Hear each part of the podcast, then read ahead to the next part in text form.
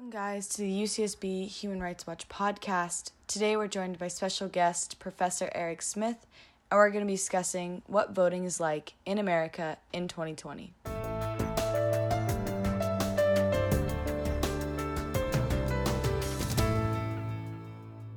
So, a quick introduction to Professor Eric Smith.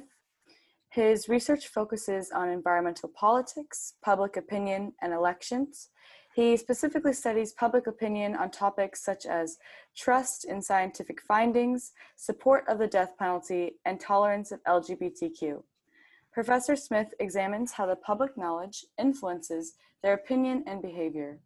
In the area of elections, he has investigated problems such as the nature of party realignment, how candidates' quality affects voting decisions, and how voters respond to male or female candidates. So now we're going to get into Voting 101 and kind of just discuss overall the voting process itself. So, how do local officials verify signatures on mail in ballots? Uh, they train poll workers to verify signatures. They're given training, uh, lots of samples of signatures that match or don't match. So there's a poll working uh, poll worker training for people who vote in person.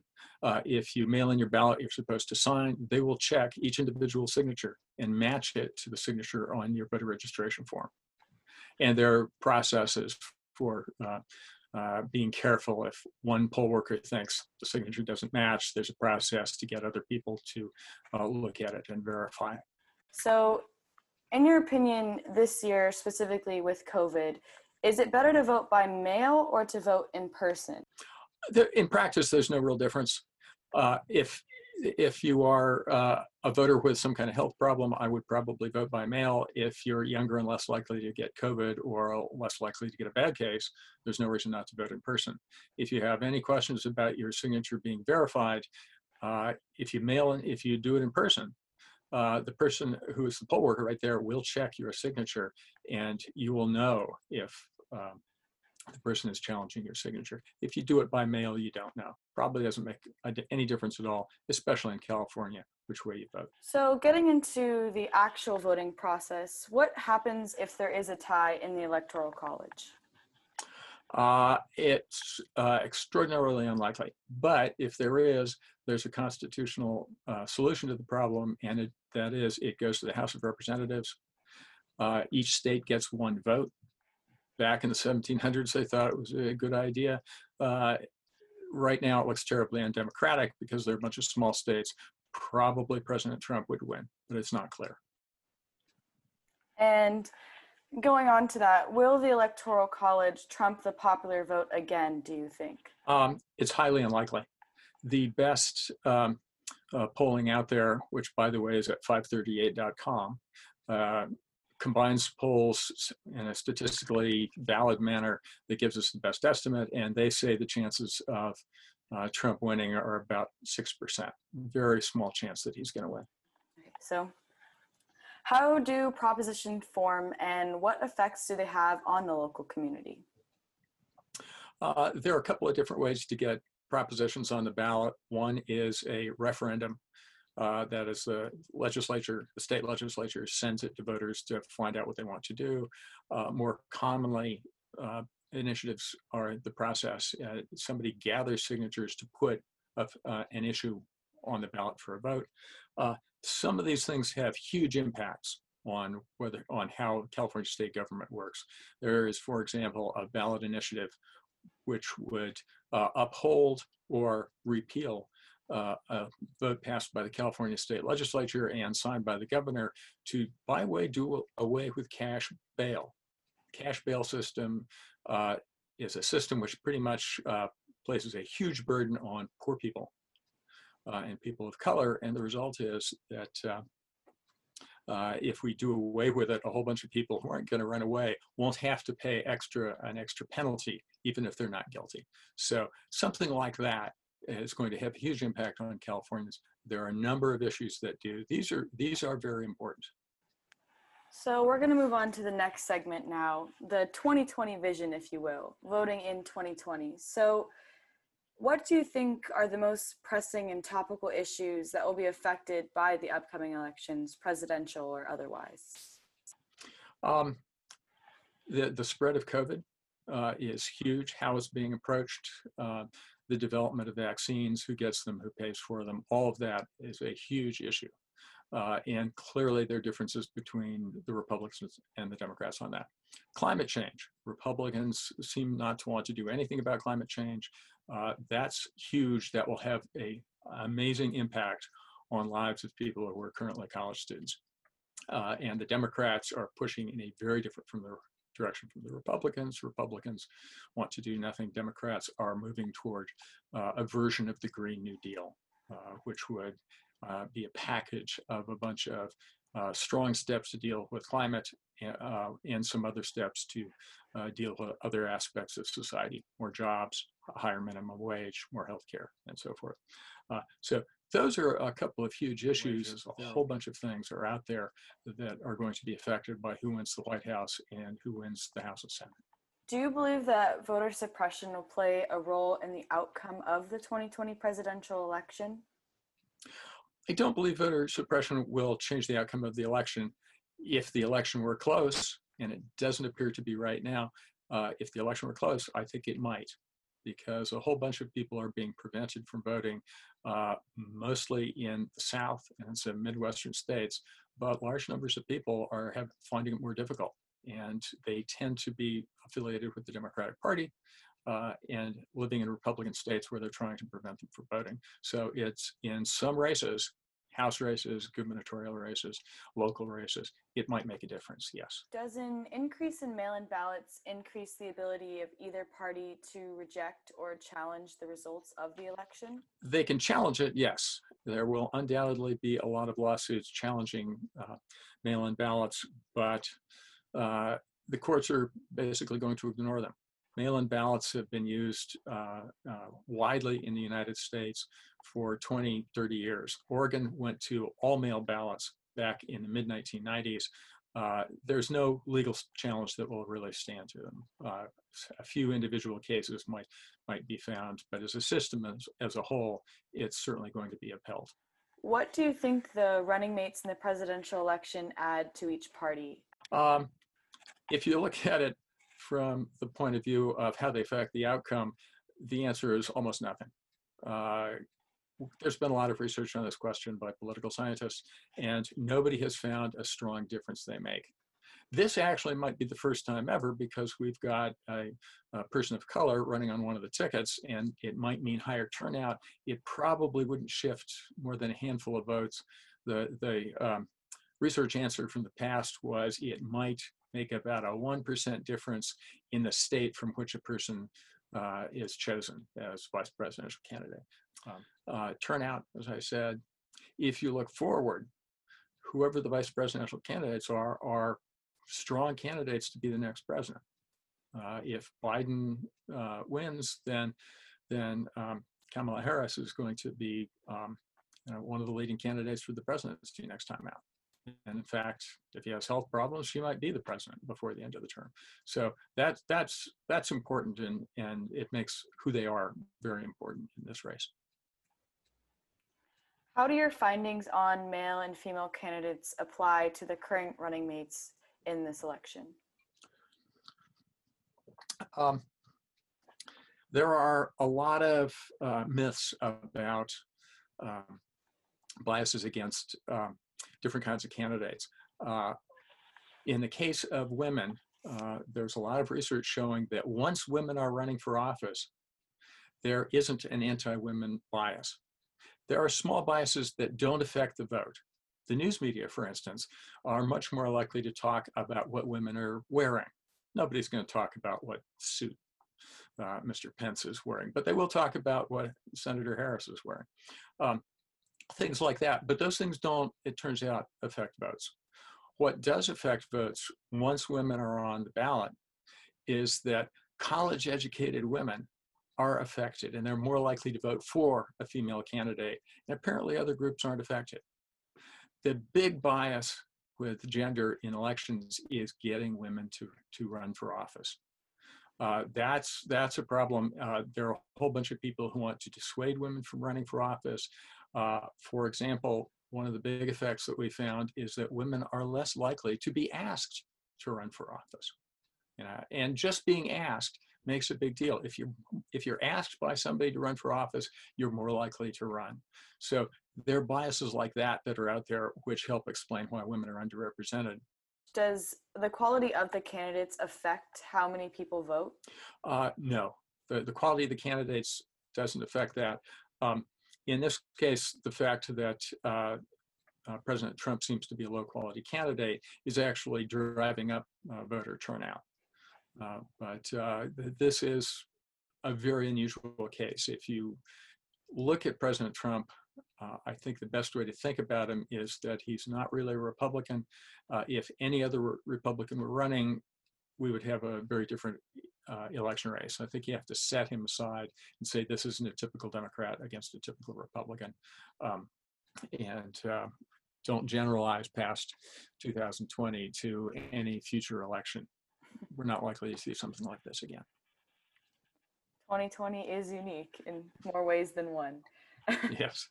I think my advice, based on the quality of the candidates, is that those of you who are listening to the debates and watching this election, you should realize that you're quite possibly better candidates than the people we've got running for the presidency, and you should think about going into politics. Uh, I mean that seriously. Um, the quality of the candidates isn't great. A lot of Republicans are embarrassed by Mr. Trump.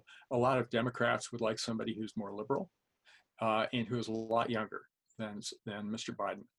But um, you know they're the choices we have and um, uh, individuals don't have a lot of impact on that. But uh, i suppose that my answer is go out and run for office yourself. Yes. So Sadly. now we're going to get into another segment. And this segment is voting topics and each candidate's stances and plans okay um, president trump has done basically nothing about climate change it's a huge problem. It will be a much bigger problem for those of you who are younger than I am uh, as, as it progresses. And uh, President Trump and the Republicans have basically decided to do nothing.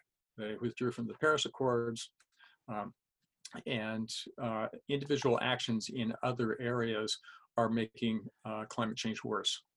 Uh, they're uh, trying to repeal uh, regulations that, for instance, make cars more gasoline efficient uh, make motors more efficient, uh, uh, reduce pollution, and a variety of other things. So they're actually making uh, the U.S. Uh, worse as, as an actor in the world community.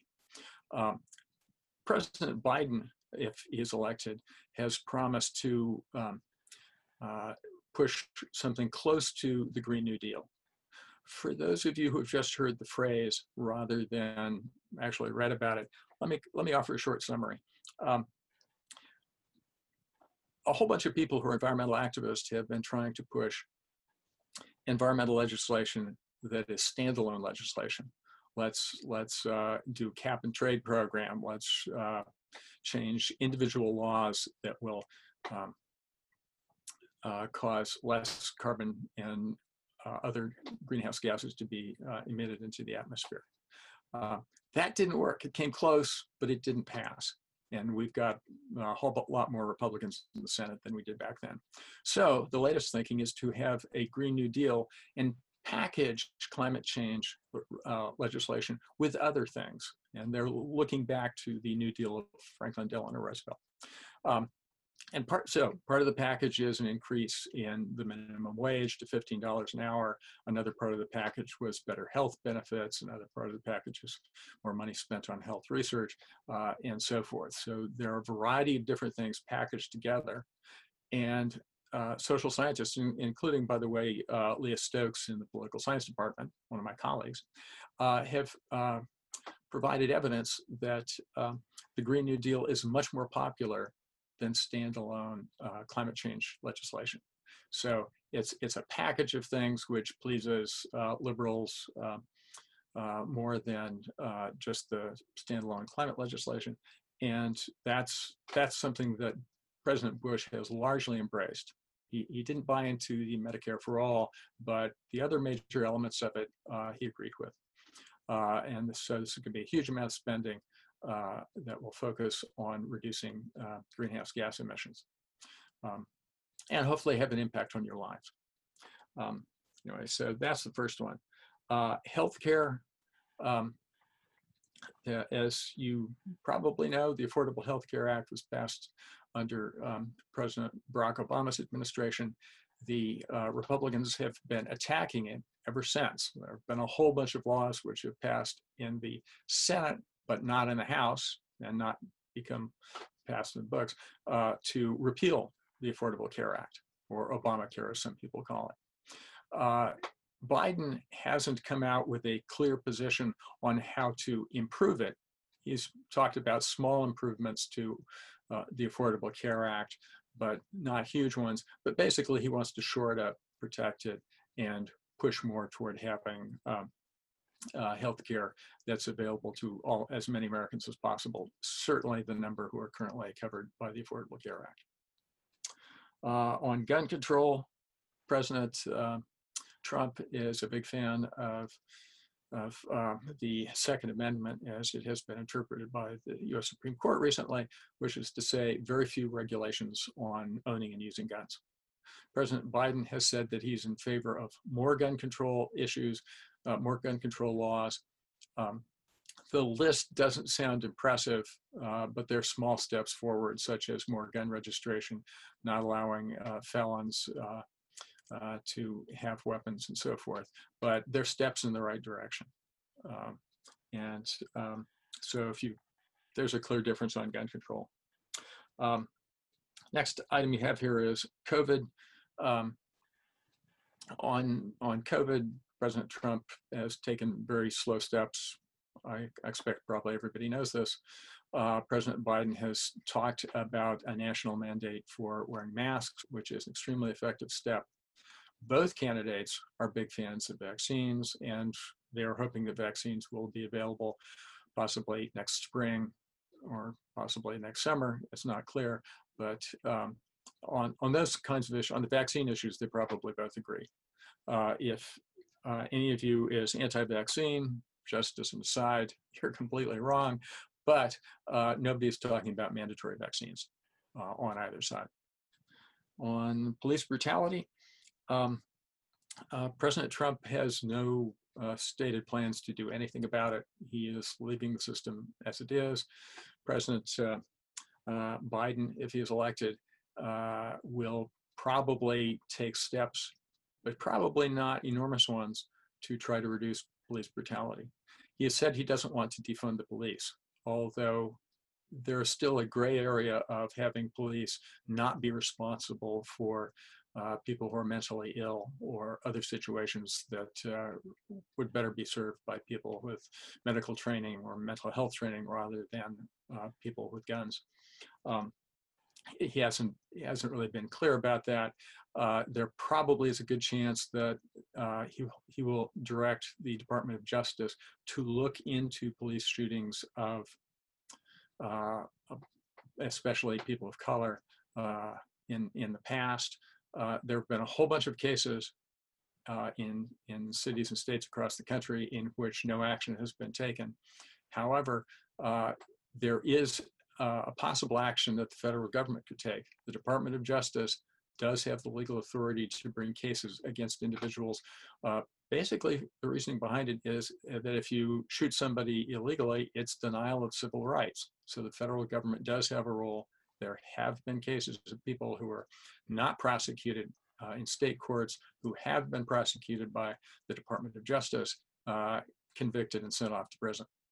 My guess is that President Biden, if he is elected, will do something like that, although he has not been clear about that, probably because he doesn't want to get into that area during the uh, election campaign. What is your advice for college students, and how do we get our voices heard? Uh, the best advice came from a labor organizer way back in the 1930s. Organize, become actively involved in politics. If you're actively involved, uh, not just as individuals, but with organizations, your voices are more likely to be heard. Not just vote, work in a campaign, donate, become an intern for a member of Congress or a local elected official, find out what the system is about. Uh, and then one of the things you'll find out is that you can have an impact. You can change who gets elected. You can change who makes the laws. You can lobby people and persuade them to change their opinions. I'll give you a simple example of that. Biden has um, been a moderate on a lot of issues for most of his political career. Uh, and as he was moving toward winning the nomination, a whole bunch of people uh, associated with liberal activist groups started asking him to move more to the left, think about supporting the Green Deal, talk more about climate. And he got enough letters, enough pressure so that he finally did.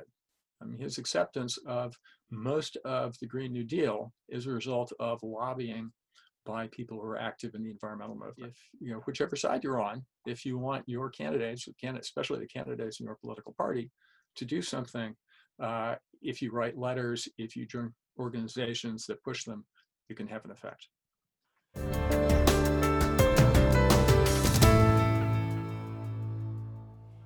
Thanks for joining us. Make sure to follow us on Instagram at HRWUCSB for updates.